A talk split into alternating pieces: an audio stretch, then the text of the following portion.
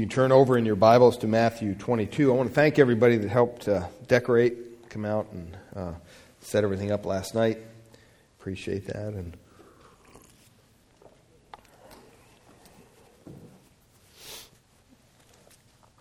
if you're helping with the tea, you can come out after church just for a quick meeting right down here, and uh, won't take uh, all that long. So, but as you're turning over in Matthew chapter 22 just by uh, means of uh, introduction, we're working our way through the Gospel of Matthew, and we find ourselves in verse 34 this morning. And uh, it seems that when people read this passage and focus on this passage of Scripture, uh, they focus directly on verses 37 and 38, which speak of love. Love the Lord your God and love your neighbor as yourself. And uh, if you know anything about our society, we definitely live in a love dominated society today.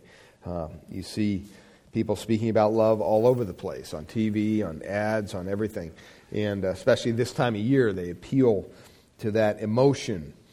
And uh, we uh, want to fully understand what Jesus means by love the Lord your God and love your neighbor as yourself.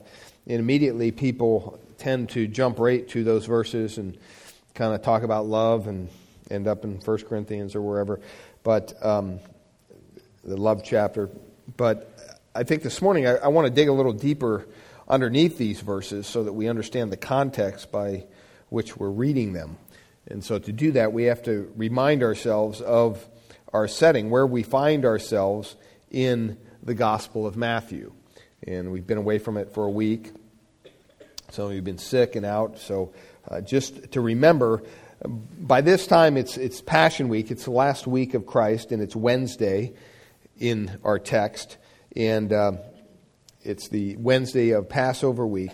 Friday, Jesus will give up his life on Calvary and be crucified. And uh, that following uh, Sunday, he will be raised from the dead.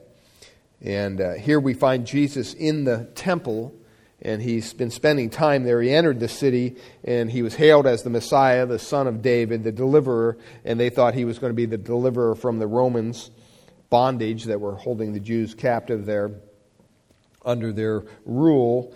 And uh, they wanted a Messiah that would come and set them free. And they hoped and they envisioned this Messiah to be Christ. And so when he rode in triumphantly on Monday, they hailed him as such. People followed him and they laid down palm branches and all that. And on Tuesday, he went uh, to the temple rather than going to the Roman fort and attacking the Romans, as many thought he would do since he was going to be their deliverer.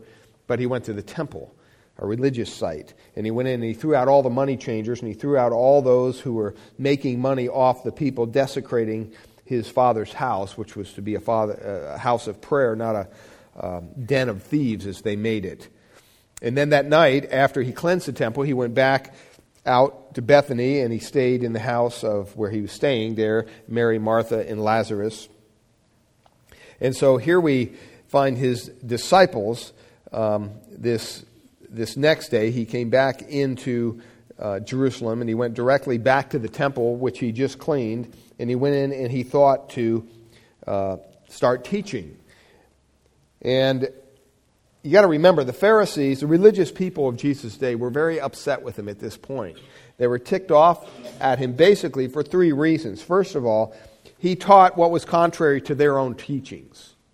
They were given the stewardship of the Word of God. They took that stewardship and they, they perverted it. They took the Word of God and to mean something else from what it was written to mean.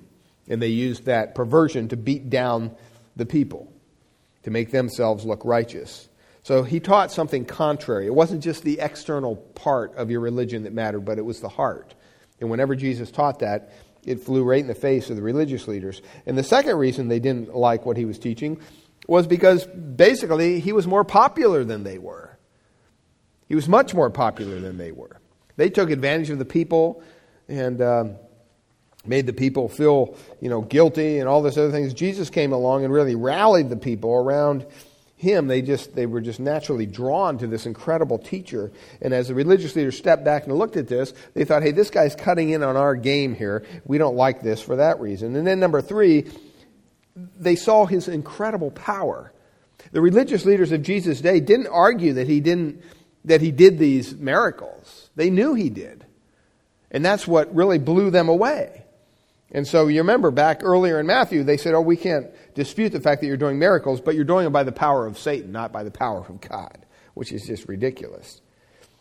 And so here's a man who contradicted their teaching. He was taking over their popularity, and he could do basically anything he wanted to do with power and authority. And he was a threat to them. He was a threat to their, their corner of their little religiosity that they had built up around them.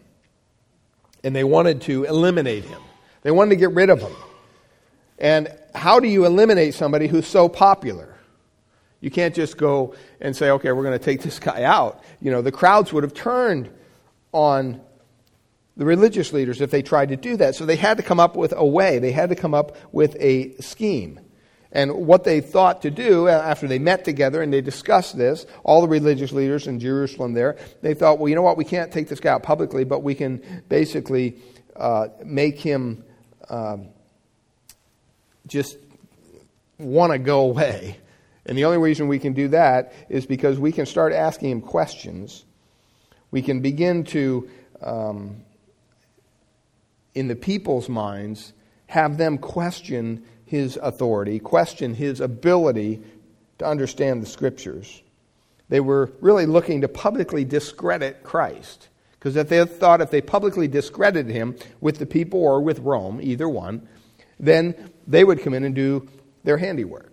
Either the crowds would turn on him or the Roman government would turn on him and they would take him away and haul him away and have him killed.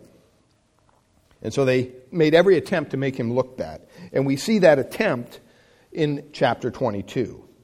Now remember, as they confront him with a series of questions, their underlying motive is to discredit him. They don't want an answer to the question, they want to, they want to catch him, they want to trap him. And so that's what their goal is. And so we see here that basically he had three basic questions, three groups of people that came to him. And the first one was they came to him and they began to ask him about uh, the, the whole um, wedding, wedding, or the parable of the uh, paying taxes to Caesar. And it says there that when they plotted, they wanted to entangle him in his words. And so they thought, okay, you know what? We can basically catch him in a trap here. They knew what they spoke, what he spoke about. Chapter 21, verse 45 says that, that when he was using these different parables and talked about them in this light, the religious leaders, they understood what he was saying. And so here they come and they try to trap him in these different questions. And the first one was with the uh, the, the, Pharisees, the disciples of the Pharisees, along with the Herodians. And as they approached Jesus, they wanted to ask him a question that would get him in trouble with the Romans' authority. And so they asked him whether or not they should pay their taxes to Caesar. And Jesus answered that question in a very unique way. As a matter of fact, he basically turned him away. He said, You don't pay tribute to Caesar, you give to Caesar what is Caesar's. And he pulled out a coin. He said, Whose picture is it on it? Remember? Well, give it to him. It's his. Why would you want to keep it? We don't worship idols. That was the whole idea. But he did draw a line at worshiping Caesar. We don't do that, but you can pay him taxes. And so he got out of that one. And they were confounded at his answer. And then the Sadducees came along, and the Sadducees, remember, they didn't believe in the resurrection, they didn't believe in a life after this. The Pharisees did. So here you see all these different religious groups coming together against Jesus Christ. It's not very uh, different than what that is today. You see a lot of different religious groups when you stand up for Christ and what his word says, that they will kind of join forces against you. That's just what they do. So the Sadducees came with this second question in verse 23 and they wanted to know his view on the resurrection. And they've been probably using this question to trap the Pharisees who believed in the resurrection. And every time they would talk about this, the Sadducees would say, well, what if there was a guy who married somebody and uh, then they, they died and they married and married and go on and on and on and it goes on there. You read it in verses 23 to 33. And they give this really ridiculous story, bizarre situation where this man is basically they're, they're stepping up and, and, and helping out the, the family as they should. And it says that they, they keep on dying. And down at the end there, it says in verse 28, eight, who, in the resurrection, therefore, of the seven, whose wife will she be? All right? So her husbands kept dying, and as was the custom, the other brother would marry to, to, to give her children. And so their little story said, well, they all died. Now, in the resurrection, whose husband will she be? And he answers it in such a way that blows their mind once again, saying that in heaven we don't have marriage. Don't you know? And so they tried to get him politically, they tried to get him theolo- theologically with that issue of the resurrection. And now we come to the third question. All right, two groups have failed. And now we come to the third question, and that's where we find ourselves in this context in verse 35, uh, or verse 34. And we understand that they were trying to trap him. They were trying to test him. They weren't just asking questions. You know, people say, well, it's great to ask questions. Yeah, it is, if you're asking with the right motive. You know, we even had some people at the prophecy conference that were asking uh, Dr. Hocking some questions, but they were asking with the wrong motive. They didn't want to hear his answer, they just wanted to bloviate about their own theological position. And he had to get kind of um, forceful with them to the point where he, he told this one dear lady, Look, you didn't come here to learn, you came here to try to question me on what I believe and what the Word of God teaches. So I'm not going to listen to you anymore. And so sometimes people have the wrong motivation. But here, eh, that's what their case was. They had the wrong motivation in asking Jesus this question. And the way he answered each one of these questions in Mark 12:34, this is what it says, when this was over, no man dared ask him any more questions. In other words, he answered them in such a way, it just blew their minds. They couldn't believe it. They had nothing else to say. So, let's see what happens here as we introduce the, the scene here in verse 34. It says, I'll read the text, verse 34 to 40. But when the Pharisees heard that he had silenced the Sadducees, they gathered together. And one of them, a lawyer, asked him a question to test him Teacher, which is the great commandment in the law? And he said to them, You shall love the Lord your God with all your heart, and with all your soul, and with all your mind. This is the great and first commandment. And the second is like it You shall love your neighbor as yourself. On these two commandments depend all the law and the prophets. Now, what we see here is rather interesting right from the very beginning. We see that, that Jesus is uh, really confronted once again. The Pharisees heard, because they weren't there, remember they sent their, their, uh, the Sadducees to Jesus the last time. So they heard what happened. And it says, the Pharisees heard that he had silenced the Sadducees. He silenced them. That word silence is a word is an interesting word. It doesn't mean that he he just put his hand over his mouth. No, it, it means that he basically gagged them to the point where they were not able to speak. They had nothing more to say. It wasn't a voluntary silencing. They weren't saying, "Oh, we're not going to say anything more." No. They wanted to say more, but they couldn't. It's used in Mark 125 and of the silencing of a demon. It's also used in Mark 4:39 when he silenced the storm or 1 Corinthians 9 9 of the muzzling of the ox. It's an unwilling silencing. They didn't want to be silenced, but that's exactly what he did. He silenced them. Silenced the Sadducees. Now remember, the Pharisees and the Sadducees didn't, didn't agree. The Pharisees believed in the resurrection. All right, and they took the whole Old Testament and they believed in all that. The Sadducees only believed in the first five books of the Torah. The first five books of the Old Testament. They didn't believe in anything else. That was it. And so it was interesting when Jesus answered them about the resurrection, he answered them from those five books. And so you see the Pharisees hearing about the Sadducees just being shut down. Now remember, the Sadducees probably have dealt with Pharisees before on the topic of the resurrection. And the Pharisees probably lost. They probably thought, they probably used the same question they used on Jesus to the Pharisees, and the Pharisees just walk away shaking their heads. How are you going to answer that? But Jesus was able to answer it. So when the Pharisees heard that the Sadducees had been silenced, part of them probably was like, yeah, you know, got them. We could never do that. Why didn't we think of that? You know, that's probably what they thought. But the other part thought, ah, now we got to devise another scheme. We got to devise something else. We got to get together, and that's what it says there. It says they gathered together. And uh, they were probably upset with the fact that they, Jesus didn't fall into the Sadducees' trap, but they were also kind of in their heart partly kind of rejoicing that the fact that at least Jesus believed in the resurrection. He wasn't like the Sadducees. And so it says they gathered together, which is kind of an interesting thing when you, when you stop and you think about prophecy concerning our Lord and Savior Jesus Christ. Because really, just that little word there, the religious leaders gathered together, that means the Pharisees and the Sadducees, probably the scribes, they all gathered together thinking, okay, what's, what's next? What do we do now? And it says in Psalm 2, it says this in verse 2 of Psalm 2 The kings of the earth set themselves, and the rulers take counsel together against the Lord and against his anointed.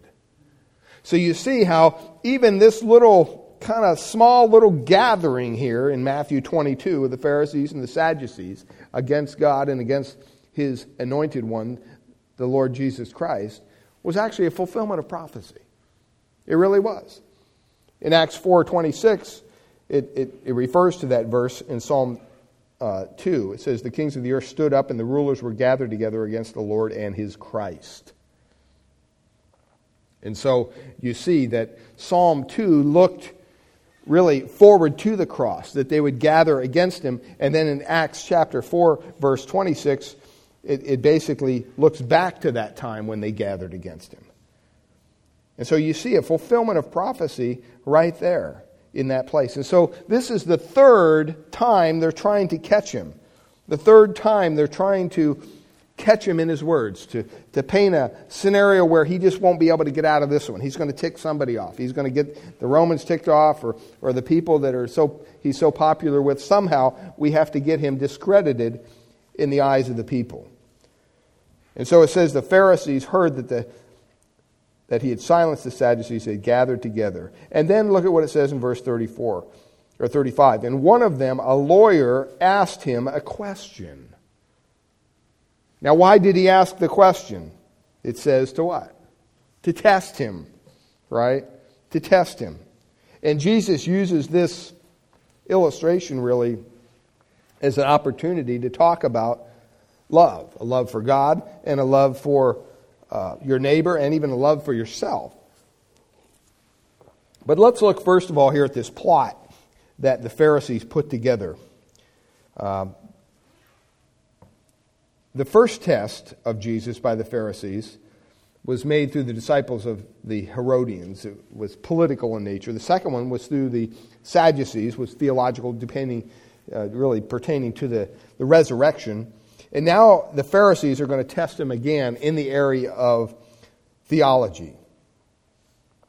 Now, when Jesus answered this crazy question about the resurrection that the Sadducees asked, uh, he showed that even Moses taught the resurrection. That's what he quoted from. He quoted from one of the first five books of the Torah. And they just were silenced, it says. Um, the Sadducees were verbally incapacitated by the Lord. And these guys were not at a loss for words, usually. You know, they were the typical religious people that just like to gab, gab, gab, gab, talk, talk, talk, get all the attention. That's kind of what they were all about. And when the, when the, when the Pharisees heard that, they probably thought, hey, okay, we got to come up with something else.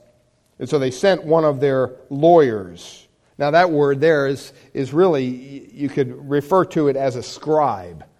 You know, the, the scribes were the guys that were kind of up in the hills studying the word. They, they were every little letter and every little nuance. They wanted to know everything. They transcribed it. That's what they did. Okay? The scribes were totally focused on the Word of God. They didn't want to be around people. They didn't want any of that kind of a thing. They were, they were just kind of more, more focused, more intellectually driven by the text. Kind of the, the kind of like the Essenes. That's what they were. They were even further out. But the lawyer here, this word lawyer is an interesting word because some people say, well, that word shouldn't even be there. Matthew never uses that word. Well, he's just using a new word, that's all. It doesn't mean that it, he can't use it. All right? But what it seems to indicate is that this lawyer, whoever he was, was not just an ordinary scribe. He was kind of a scribe among the scribes. He was a top notch scribe, you might say.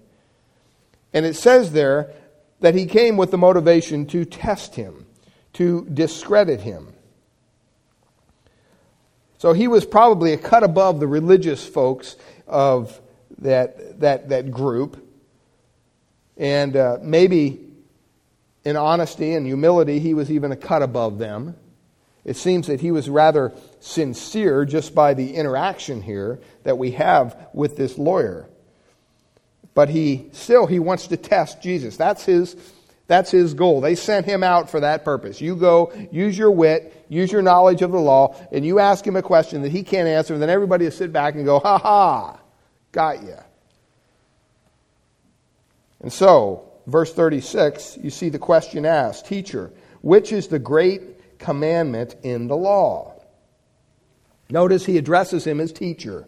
We've talked about this before. He wasn't probably being malicious here, as some of the other questioners were. Whenever they came up to him, you could almost hear it, you know, in their, oh, teacher, you know, oh, you think you know it all.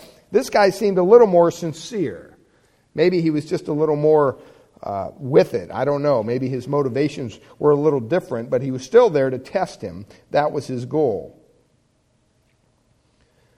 And so you, you see here his question which is the great commandment in the law? What's the law? The law is, is of Moses, the law of Moses. Moses was everything to these people. I mean, everything hinged on the books of Moses especially for the Sadducees. That's all they accepted. The Pharisees kind of accepted more of the Scripture, but still, Moses was the supreme figure in Scripture in their religion. Moses had spoken with God face to face. He was the humblest man on earth. He had taken the engraved tablets of the law directly from the hand of God, remember? He was also a great deliverer whom God called to lead Israel out of Egypt to the promised land. So he was without peer among the people of Israel. God chose him. One rabbi said this refer, that by referring to Moses as this faithful in all of my household. Um, the Lord ranked Moses even above the angels. It's in, that little quote is in Romans 12 7. But from the beginning of his ministry, Jesus understood that. I mean, he's God, right? He understands all this. And he always answered their questions a lot of times. He said, I never came to abolish the law, right? I'm not here to do away with the law and the prophets, but I came to what? Fulfill it. That's what he said in Matthew 5 17 to 18. Until heaven and earth pass away, not the smallest letter or stroke shall pass away from the law until all is accomplished. He made that very clear. Even though he was the Messiah, God's own son, he wasn't preaching his own little message. He took his message from the Word of God. And because he did that, that's what kind of blew them away, how he handled the Word of God. And so they really had Moses up on a pedestal. And you have to understand the law was made up of basically 613 different laws. And they were split up. They would split them up into affirmative laws, positive laws, and negative laws. There was 248 affirmative laws. And they said this is one for every part of the human body. They had 365 negative or affirmative uh, 365 negative laws, and that was basically one for each day of the year. And so the laws were divided also between the heavy laws and the light laws. Um, binding and less binding, all this. They had all this minutia that the rabbis put together. And they would spend hours and hours debating the silliest things concerning the law. And so here this lawyer, this scribe, comes to Jesus in front of everybody and asks him, What is the great commandment in the law? Now, I'm sure that they thought, depending on his answer, they didn't anticipate what he would say. But here's what Jesus says. Here's the, the question answered in verse 37. It says, And he said to him, You shall love the Lord your God with all your heart, and with all your soul, and with all your mind. And the second, this is the great commandment, the first, in the first commandment, and the second is like it. You shall love your neighbor as yourself.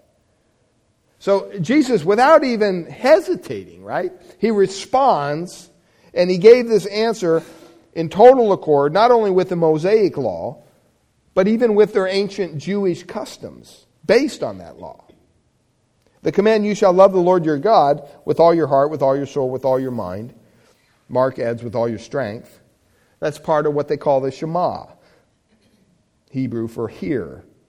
And they, they hear, O Israel. That's, that's basically, it's coming out of Deuteronomy chapter 6, verses 4 and 9, Deuteronomy 11, verses uh, 13 to 21 is another version. In Numbers chapter 15, there's another one. But see, in Jesus' day, the faithful Jew would recite that Shema twice a day. And out of, out of Deuteronomy. And they would actually take that portion of Scripture out of Deuteronomy and they'd copy it on pieces of parchment. And they'd put it on their little phylacteries they used to wear around their head. And they'd put it on their, on their head or they'd put it on their, uh, their left arms. And they'd bind themselves up with these things so that everybody would see, oh, that's the Word of God. You have it on your head, you have it on your arm. You know, that's, that's what they do. Have you ever had seen those little, uh, you ever gone in a Jewish home and you, you see those little, uh, not mezuzah, uh, they're called uh, uh, mezuzah. That's what they're called. I was, thinking, I was thinking Methuselah. Mezuzah. It's that little thing that the Jews put on their. Well, inside that is a copy, supposed to be, of the Shema, a portion of text out of Deuteronomy. And so there were, this was a big thing. You know, I mean, we, we believe in memorizing scripture and we believe in all that, but, you know, it would be a little weird if we started pasting post it notes with scripture, you know, written on our foreheads. I mean, that would just be a little odd. But that's literally what they did.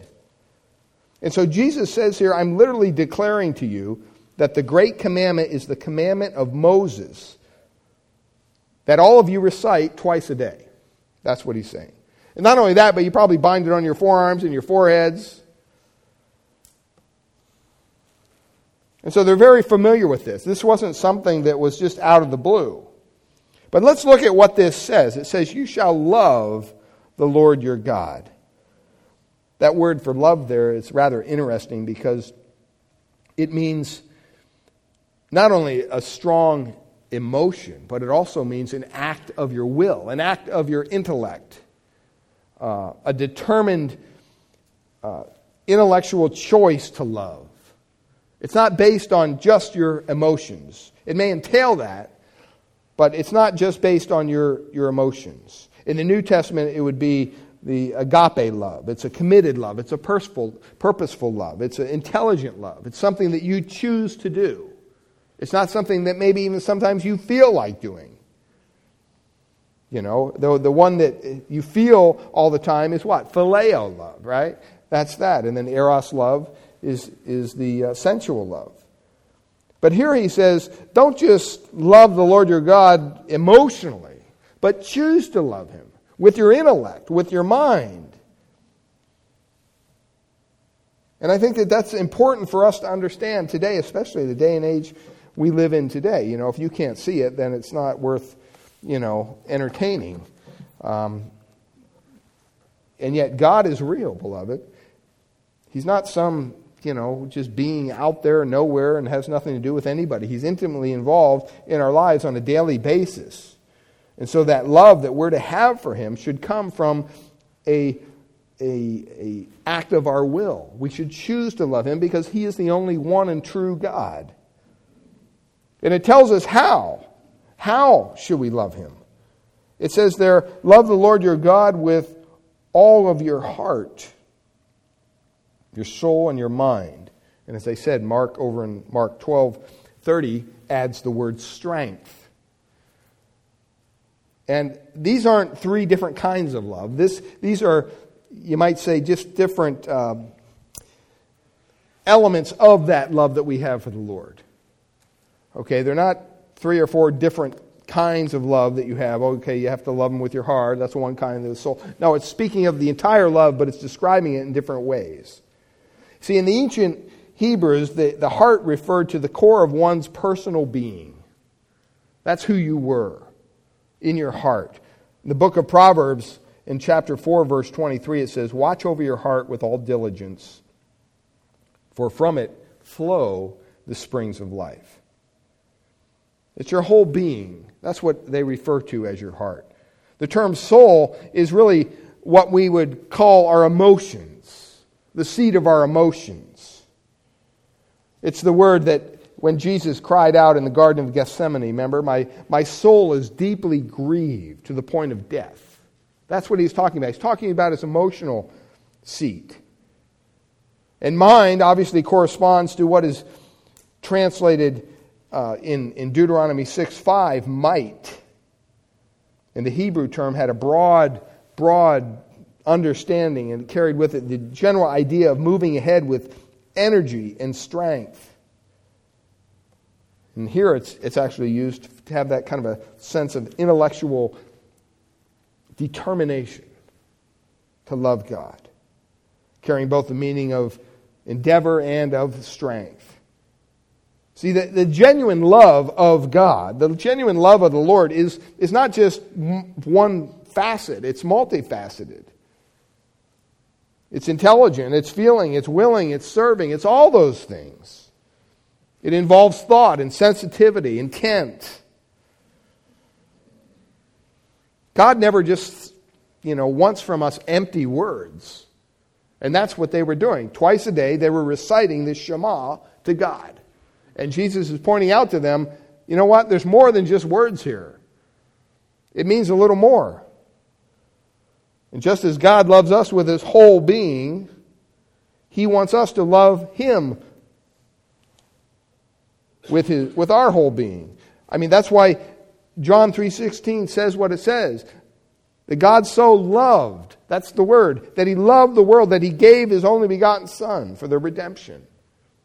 I mean, you can see how deep the love of God for us is. Godly love, whether it's as his love for man or man's love for him, either way, it's measured by what it gives, not by what it gets. Doesn't love based on what you're going to reap as a result of that. James reminds us that even the demons believe right? That God exists. But instead of rejoicing in that belief, it says they shudder. See, there's a, there's a mark, beloved, of the distinguished faith, a believing faith, a belief in God, in the love of God. Faith in Jesus Christ has to be characterized by a consuming love for Him. Because if it doesn't, then it's not faith at all. It's definitely not saving faith. See, that's what makes salvation such an incredible thing. When you are saved, when God opens your eyes to the gospel and He transforms you out of the darkness into the light, He transforms you, He changes you. He gives you a new will, a new desire, a new attitude, and, and that attitude is fixated on a deep love for God that you never had before. I always get worried when I talk to people about their faith and I say, Well, how long have you been a Christian? Oh, I've been a Christian all my life. I say, What? What do you mean? You know, did you mean you got saved at a young age? Or, well, no, I just, I've just always been a Christian. That just makes me nervous. Because I'm thinking, you're, what you're telling me is there's no transformation. You've always been this way. That might be a problem. John makes love for God the true mark of a believer. You see that in John 14. You see it in 1 John. See, it's, it's so important to us that we have not only a love for each other, but a love for God. Turn over to that passage in, in 1 John.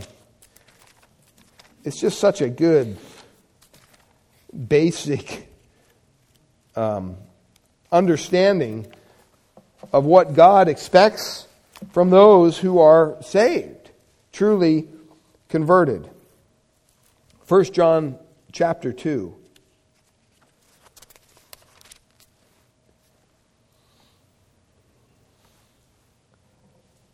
Look at what he says in verse 3. And by this we know that we have come to know him, know God, know Christ. If we what? Keep his commandments. Whoever says, I know him, but does not keep his commandments is a what? A liar. the truth is not in him. But whoever keeps his word, in him truly the love of God is perfected. By this we may know that we are in him.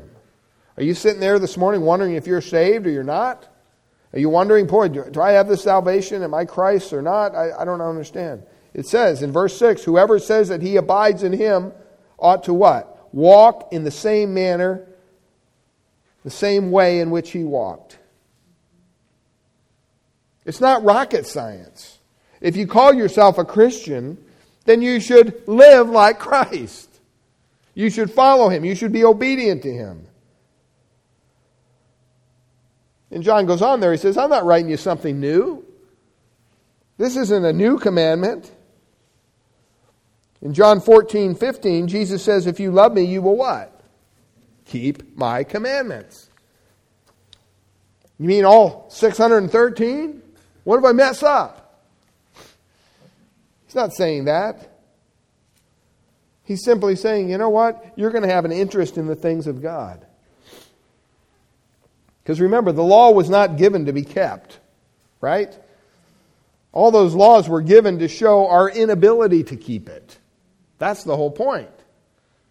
So you don't want to leave here going, okay, I got better, you know, sit down and figure out those 613 laws and, and start commandments and start keeping them or I'm not a Christian. No, that's not what we're talking about.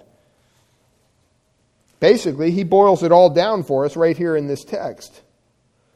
A person who belongs to God loves God and therefore obeys God.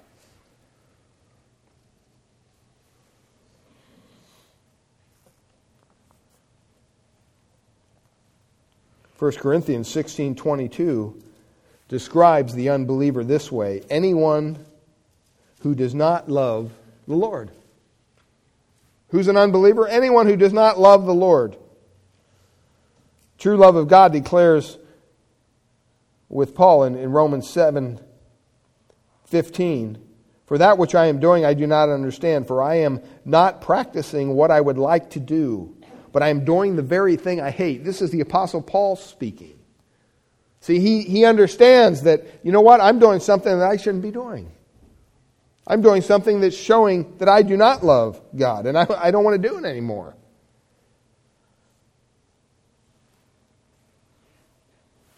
We need to love what is right. And that was the total opposite attitude of the scribes and the Pharisees. They repeatedly they were, Jesus repeatedly condemned them for making great pretense in their love for God on the outside, right? But on the inside, there was nothing there. You know, we would call that what? Hypocrisy, right? Uh, saying that you're a Christian. and yet living like you're not. Even though they recited this, I'll love the Lord your God with all your heart, with all your soul, with all your mind, meticulously, regularly, every day, Jesus is pointing out to them, you know what? It's not good enough just to have it roll off your lips like that. I mean, I grew up in a church where I could, you know, I could say the Our Father in seconds and then move on to the Hail Mary and, you know, go through the whole thing. I can do it in my sleep backwards. I mean, it was just a, just a, a rote thing that I did, thinking that somehow that was going to earn favor with God. Well, just as belonging to God is loving God, not belonging to Him is hating Him. You say, well, there's no gray area in between? No, there's really not. Scripture doesn't allow for that. God's people are those who love Him, and those who are unsaved are those who hate Him. They're called ad- uh, the adversaries in Scripture. Well, how do you know if you're one of God's people who love Him, who truly loves the Lord with all your heart, with all your soul, with all your mind? Well, here's a quick little list for you. The person who demonstrates his love by meditating on God's glory. Psalm 18, 1 to 3. Do you meditate on God's glory? Do you trust in God's divine power? Psalm 31, 23. Psalm 31, 23. Do you seek fellowship with God? Psalm 63, 1 to 8. Do you love God's law? Psalm 119, verse, now you do the whole thing, but 165 is what I wrote down. Are you sensitive to how God feels? Psalm 69, 9 speaks of that. Do you love what God loves? Psalm 119, verse 72, verse 97, verse 103. Do you love whom God loves? 1 John 5 1. Do you hate what God hates? Psalm 97 10. Do you grieve over your sin? Matthew 26 75. Do you reject the world?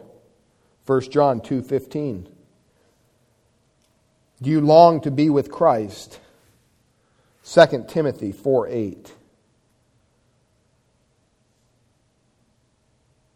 You obey God wholeheartedly, John 14 21. That, that's just a brief outline of ways that you can look at those things and say, you know what? If I fall within the realm of those things, I grieve over my sin, I hate what God hates, I love what God loves, I reject the world, I long to be with Christ, I want to obey God wholeheartedly. Those are indicators that you are a believer, that you're following Christ. The one who truly loves God is the one who truly obeys God. Like Paul. He says in Philippians chapter 3, speaking of his love and his obedience is imperfect. His love is imperfect. But he says this in first in Philippians chapter 3, he says, but I press on in order that he may lay hold of that which also he was laid hold of by Christ Jesus, pressing on to the goal of the prize of the upward call of God in Christ Jesus. In other words, you know what? You're not going to perfect all those things, right? This Christianity thing is a work in process. We're always going to be a work in process. It's funny, sometimes, you know, my wife and I will be discussing something, and she'll bring up, you know, we've been married 19 years. And I just want to go, so what? You think it, what, year 20? You know, all of a sudden it's just bliss and all the arguments go away or whatever, and that never happens ever again? No. You know, marriage is difficult. Difficult for anybody. But it's, it's, it's something that we think in our mind, well, the, the more time, then no. The more time you're a Christian, you're not going to become uh, impervious to sin. Hopefully, you'll become more holy. Hopefully, you'll become more Christ like in your walk with Christ. You'll become more mature in your faith. You'll have a better understanding of the character of God and His Word, which will kind of bolster your, your faith and your obedience to Him. But don't ever think that there's going to come a day you're going to wake up your, your, your, open your eyes and get out of bed and say, hey, today's the day I'm going to be a perfect Christian. I'm not going to sin ever. It's not going to happen. Until that day when God comes back and we are glorified and we are in his presence. I mean, the great forgiver is also the great enabler, right? I mean, he, he allows us to live this life. It says in Romans chapter 5, verse 5, the love of God has been poured out within your hearts through the Holy Spirit who was given to us. That's how we live this life. We don't live it on our own.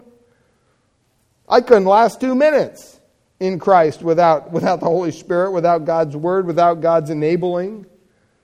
You know, and as a man, sometimes I'm thinking, well, you know, would you call that a crutch or what would you call that? Call it whatever you want. I really don't care. I just need God in my life every moment of every day because if I don't, I'm going to mess up. And He's given us the ability to do that through the power of the Holy Spirit. Even before Christ came to earth, God's way was the way of love, which was the way of obedience. See, so many times we think of love and obedience as two separate things. And they're really not, are they? If your children love you, what? They will obey you. That's, that's common sense. Now, are kids going to be kids? Sure. But you know what? When a, when a child is just outright rebellious, and you ask them to do one thing and they do the polar opposite, okay, after a while you're going to figure out real quick, you know what? I got an issue with my kid. For some reason, they don't love me. They, they're not showing me love through their obedience. And so the Jews of Jesus' day should have been convicted by their lovelessness and their disobedience to this command. But you know what? Just like everything else, it went right over their head. And so Jesus, in his infinite wisdom, says, You know, I'm not going to just answer your question, I'm going to put an additional comment to my answer.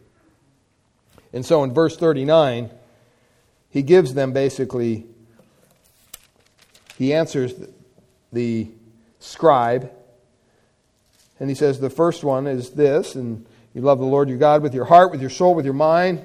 Mark says with your strength. This is the great and first commandment. If you do that, and that alone is going to cover a lot of things. But, he says, there's a second. And it's this you shall love your neighbor as yourself.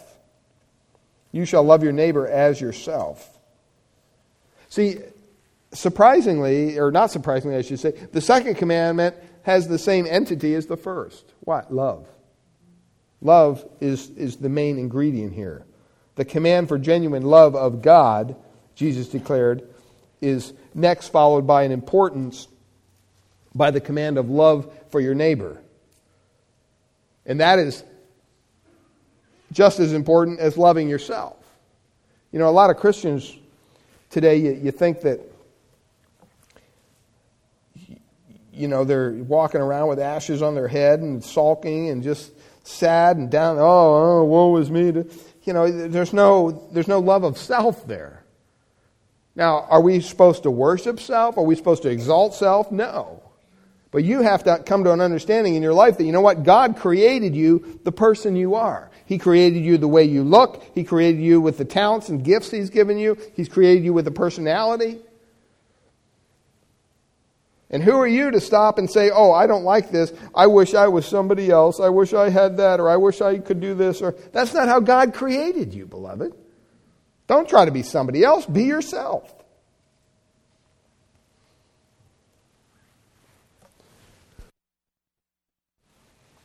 And so he says here, love your neighbor as yourself. Problem is, a lot of us don't love ourselves to the point where we're not going to love our neighbors either. You know, some of us don't even know our neighbors, let alone love them. And you stop and you think about it. A genuine love for one's neighbor is the same kind of love that God has for us. And what he's saying is, your neighbor may be Jewish, he may be Gentile. Jesus is telling them. You don't distinguish that. You got to love them as yourself. Well, how does that flesh out? Well, when a person is hungry, what do you do? You, you feed yourself, right? I mean, don't you? I mean, if you're hungry, you don't just, you know, sit there and let your stomach growl when you have food in the kitchen to eat. I mean, you get up and you get yourself something to eat, or you go out to eat, or do whatever. When you're thirsty, what do you do? You take a glass of water. That's how you treat yourself. That's showing that you appreciate yourself. And so when you stop and think about it, you don't just sit there and think about food. That would drive you nuts. You don't just talk about it. The more you talk about it, the hungrier you get. You got to get up and do something about it. That's why James chapter 2 verse 16 says a person never simply says to himself, "Go in peace and be warmed and filled." Right? You don't do that. Ephesians 5:29 says no one ever hated his own flesh, Paul says, but you nourish it, you cherish it. It's the temple of God, we're, we're told. And just as a person looks out for their own welfare and their own being, Jesus is saying, just as you love yourself, you should love your neighbor, just as yourself. That's a basic two requirements. If you had to boil Christianity down to two things, that would be it. Love the Lord your God and love your neighbor as yourself. Like I said, it's not rocket science, but it's something that somehow we fail to compute most of the time in our daily busy lives. And then Jesus, here at the end, he says, On these two commandments ride the whole law and the prophets. In other words, everything is, is hung on these two things. And that's what they were not getting. They thought as long as they dressed up in their robes and went out in the streets and prayed in front of everybody and were the respected rabbi or the teacher in the area, that somehow they got a pass on all this stuff. No. Jesus is saying, no, the one who does not love does not know God. 1 John chapter 4, for God is love. He who loves his neighbor, Paul says, has fulfilled the law. For this, you shall not commit adultery, you shall not murder, you shall not steal, you shall not covet. And if there's any other commandment, it's summed up in this you shall love your neighbor as yourself. Love does no wrong to a neighbor. Love, therefore, is the fulfillment of the law. Romans 13. I mean, if people love perfectly, there'd be no need for the law. But that's not the case, is it? And so we have to understand that this man who came, this, this, this scribe, he came to Jesus. And when he asked him this question, Mark tells us that he answered, the lawyer was impressed with Jesus' answer, literally impressed. And this was a smart guy, obviously. And basically, what his answer back over in Mark, you can follow that, but he says, You know what? You have truly stated what is true. That's what he tells Jesus. And remember, he's in front of all these people, they're watching. To love him, the Lord God, with all your heart, with all your understanding, with all your strength, to love your neighbor as yourself you know what? That's a lot more than all these burnt offerings and sacrifices that these other people do and then bypass the whole thing. And in Mark chapter 12, it says, And when Jesus saw that he had answered intelligently, he said to him, Here's what Jesus said to this lawyer at the conclusion of their conversation You are not far from the kingdom of God. See, Somehow this man was set apart from just the other religious people. There was something, maybe he had heard Jesus teach before. Maybe there was something that stirred in his heart. But for some reason, he was sent out on this mission to trick him up. But I think in the depth of his heart, he thought, you know what? this is an impossible task. I've seen what this man has been able to do heal the blind, heal the sick, raise the dead. I mean, I, I heard him as he kind of sent these other two groups away with their tail between their legs. I'm not going to be able to trip this man up, but I'm going to do what I was sent to do. And when he commends Jesus on his answer, Jesus answers back to him and says, You know what? You are not far. You're not in there yet, but you're not far from the kingdom of God. I ask you this morning, where are you in relationship to the kingdom of God? I pray that you're not far. I pray that you are part of, that you have come to understand who Christ is. That you're not like these Pharisees and these Sadducees who are just trying to trick Jesus. But I pray, even if you're searching for the truth, don't stop.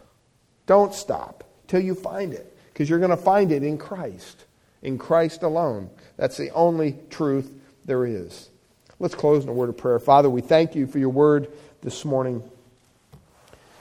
Lord, we pray that as we sit here, Lord, and contemplate these words that we've heard and from your word, Father, I pray that we would not be as the Pharisees and the Sadducees and allow these truths to just roll off our backs roll out of our minds as we leave this place. But Lord, that we would stop and we would ponder them, that we would honestly assess our own spiritual condition.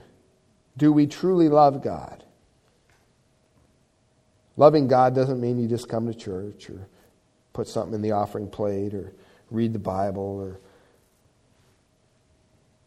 but you truly love God. Don't get caught up in all the externals. Have you relinquished your heart to Christ? Have you given him your heart, your life, to do with as he desires? I mean, he created you.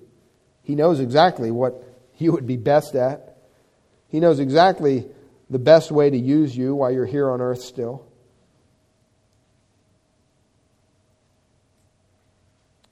If you would yield yourself to Him, He would save you. And He would transform you.